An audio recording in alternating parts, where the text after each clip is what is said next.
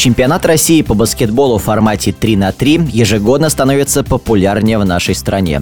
Если раньше там блистали уличные баскетболисты, то сейчас появляются и профессиональные игроки. У женщин третий год подряд статус чемпиона не отдают девушки из ЦОП СПБ. А у мужских команд не обошлось без сенсаций, где клуб Руна неожиданно завоевал бронзу, считает бывший главный тренер сборной России по баскетболу 3 на 3 Дмитрий Зимин. Стоит признать, что команда Руна смотрелась максимально стабильно в этом сезоне.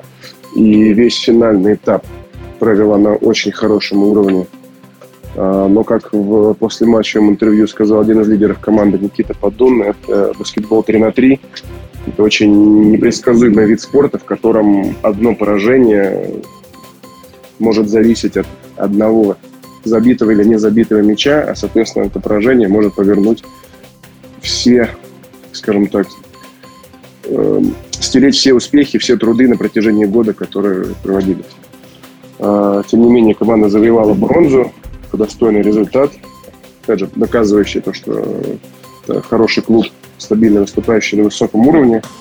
Опять же, где-то, видимо, не хватило удачи. Финал показал, что команда Инонома, пусть даже и проведя не самый успешный сезон, в котором были поражения и даже вылеты в, во второй дивизион э, мастера, все равно доказал в очередной раз, что на финальный этап они умеют собираться. И дуэт Милевкина и Беспалова, который выдал серию из... Э, оба выдали по 4 дальних попадания в финале. Показывают, что у этих ребят еще есть запал, и они хорошо выступили.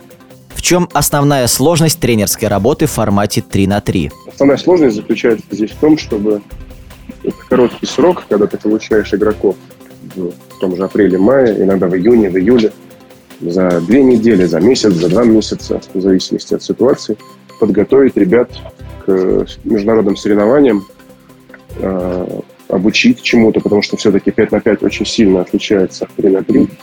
И важно их, скажем так, привычки немного изменить, отправить под ритм э, скорости 3 на 3. А второй, конечно же, момент – это доступность игроков. То есть частенько планы пересекаются с клубными, и в течение сезона мы старались много э, ребят задействовать в разных международных мероприятиях, ездили и в Сербию, и в, в Германию, и в Австрии все время были. Ну, много-много-много все время мы ездили. И вот самое сложное в течение сезона, даже если есть паузы, это вот пытаться собрать костяк сборной команды, учитывая интерес клуба. В том числе поэтому но и в первую очередь, именно потому что я упомянул ранее, это командная химия. Очень большое количество сборных команд – это просто сильнейшие клубы э, страны, может быть, где-то с небольшими вкраплениями сильных игроков из других команд. Ну, как, как правило, это один, максимум два игрока.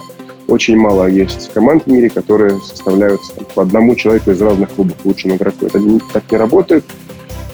Много есть нюансов, много еще. В первую, в первую очередь, это химия командная, сыгранность, разделение ролей и взаимопонимание между игроками. Соответственно, работа тренера – это этих людей в свое время собрать, соединить, найти все винтики.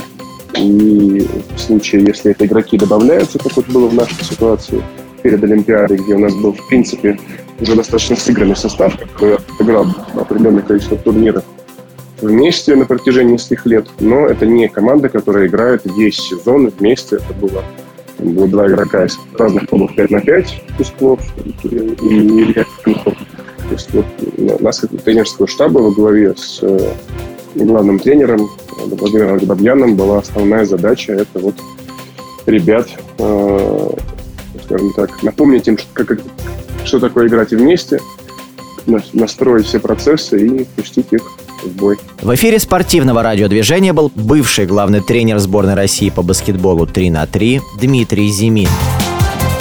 Решающий